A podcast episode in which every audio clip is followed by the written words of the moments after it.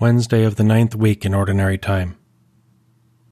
In the name of the Father, and of the Son, and of the Holy Spirit. Amen. God, come to my assistance. Lord, make haste to help me. Glory to the Father, and to the Son, and to the Holy Spirit, as it was in the beginning, is now, and will be forever. Amen. Alleluia. God, whose almighty word chaos and darkness heard and took their flight, hear us, we humbly pray, and where the gospel day sheds not its glorious ray, let there be light. Savior, who came to bring on your redeeming wing healing and sight, health to the sick in mind, sight to the inly blind, O now to all mankind, let there be light. Spirit of truth and love, life-giving holy dove, speed on your flight. Move on the water space, bearing the lamp of grace, and in earth's darkest place, let there be light. Holy and blessed three, glorious Trinity, wisdom, love, might, boundless as ocean tide, rolling in fullest pride, through the world far and wide, let there be light. I love you, Lord, you are my strength.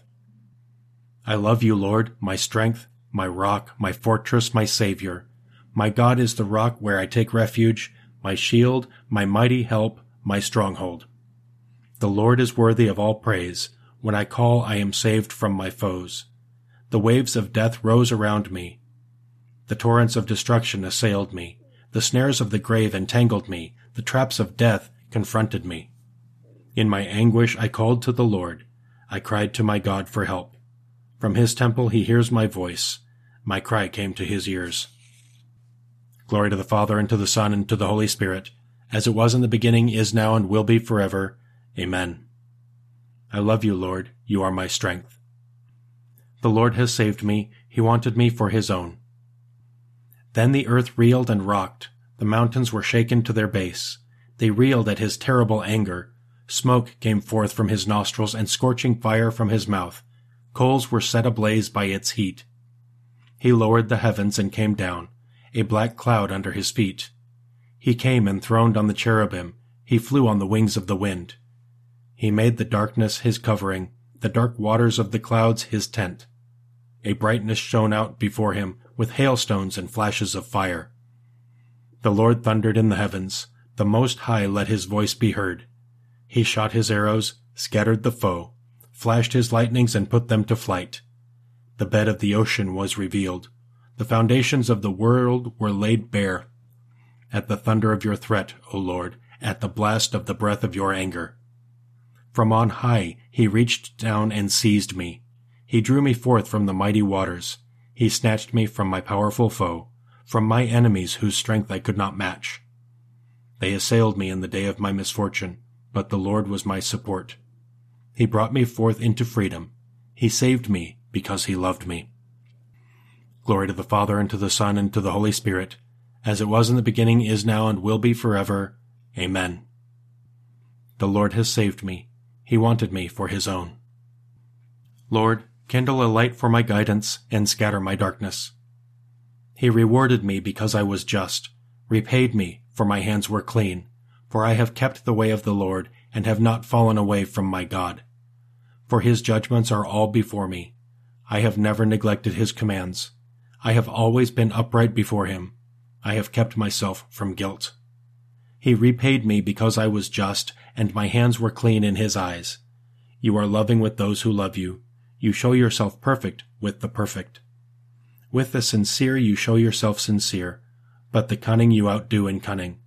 For you save a humble people, but humble the eyes that are proud. You, O Lord, are my lamp, my God who lightens my darkness. With you I can break through any barrier. With my God I can scale any wall. Glory to the Father, and to the Son, and to the Holy Spirit, as it was in the beginning, is now, and will be forever. Amen. Lord God, our strength and salvation, put in us the flame of your love, and make our love for you grow to a perfect love which reaches to our neighbor. Lord, kindle a light for my guidance, and scatter my darkness. All wondered at the words of grace, which came from the mouth of the Lord. A reading from the book of Job. The three men ceased to answer Job, because he was righteous in his own eyes. But the anger of Elihu, son of Barachel the Buzite, of the family of Ram was kindled. He was angry with Job for considering himself rather than God to be in the right. He was angry also with the three friends because they had not found a good answer and had not condemned Job. But since these men were older than he, Elihu bided his time before addressing Job. When, however, Elihu saw that there was no reply in the mouths of the three men, his wrath was inflamed. So Elihu, son of Barachel the Buzite, spoke out and said, "I am young, and you are very old. Therefore I held back and was afraid to declare to you my knowledge. Therefore, O Job, hear my discourse, and hearken to all my words. Behold, now I open my mouth. My tongue and my voice form words. I will state directly what is in my mind. My lips shall utter knowledge sincerely. For the Spirit of God has made me. The breath of the Almighty keeps me alive. If you are able, refute me. Draw up your arguments and stand forth. Behold, I, like yourself, have been taken from the same clay by God. Therefore no fear of me should dismay you, nor should my presence weigh heavily upon you. But you have said in my hearing as I listened to the sound of your words, I am clean and without transgression. I am innocent. There is no guilt in me.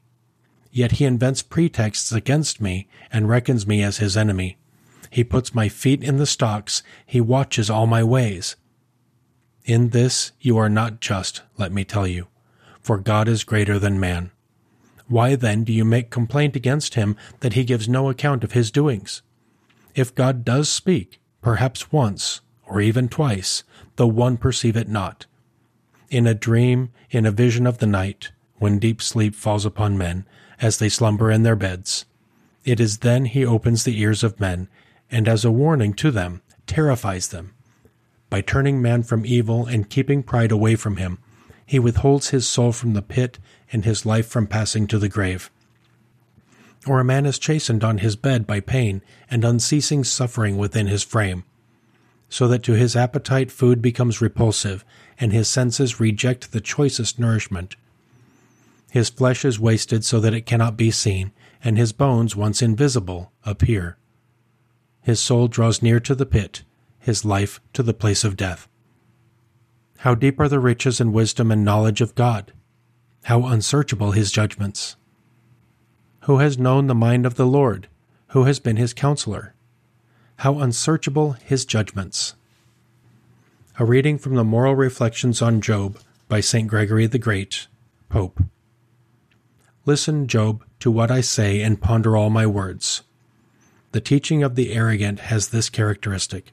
They do not know how to introduce their teaching humbly, and they cannot convey correctly to others the things they understand correctly themselves. With their words they betray what they teach. They give the impression that they live on lofty heights from which they look down disdainfully on those whom they are teaching. They regard the latter as inferiors, to whom they do not deign to listen as they talk. Indeed, they scarcely deign to talk to them at all. They simply lay down the law. To teachers of this kind, the Lord through the prophet says rightly, "But you will rule them with severity and with power." There is no doubt that such as are prone not to correct their subjects with quiet reasoning, but to compel them to change by rough and domineering methods, rule with severity and power. On the contrary, true doctrine all the more effectively shuns the voice of arrogance through reflection, in which it pursues the arrogant teacher himself with the arrows of its words. It ensures that the pride which it attacks in the hearts of those listening to the sacred words will not in fact be preached by arrogant conduct. For true doctrine tries both to teach by words and to demonstrate by living example humility, which is the mother and mistress of virtues. Its goal is to express humility among the disciples of truth more by deeds than by words. Accordingly, when addressing the Thessalonians, Paul is oblivious of his own eminent dignity as an apostle. He actually says, "We became as little children in your midst." Similarly, the apostle Peter enjoins, "Be always prepared to satisfy everybody who asks a reason for the hope which is in you," and by adding the words, "with a good conscience, speak gently and respectfully," Peter draws attention to the manner in which sacred doctrine should be taught. When he tells his disciples, "These things command and teach with all power," Paul really recommends the credibility that goes hand in hand with good behavior rather than the domineering exercise of power. When one practices first and preaches afterward, one is really teaching with power. Doctrine loses credibility if conscience tethers the tongue.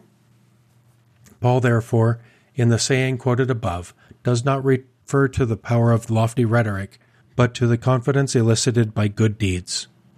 Of the Lord, too, it is said, "He taught with authority unlike the scribes and the Pharisees." He alone, in a unique and sovereign way, spoke from the power of his goodness, because no evil weakness led him into sin.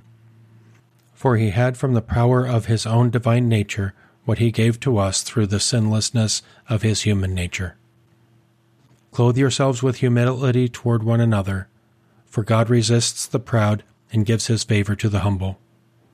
Learn of me, for I am gentle and humble of heart. For God resists the proud and gives his favor to the humble. Let us pray. Father, your love never fails. Hear our call. Keep us from danger and provide for all our needs. Grant this through our Lord Jesus Christ, your Son, who lives and reigns with you and the Holy Spirit, one God, forever and ever. Amen. Let us praise the Lord and give him thanks.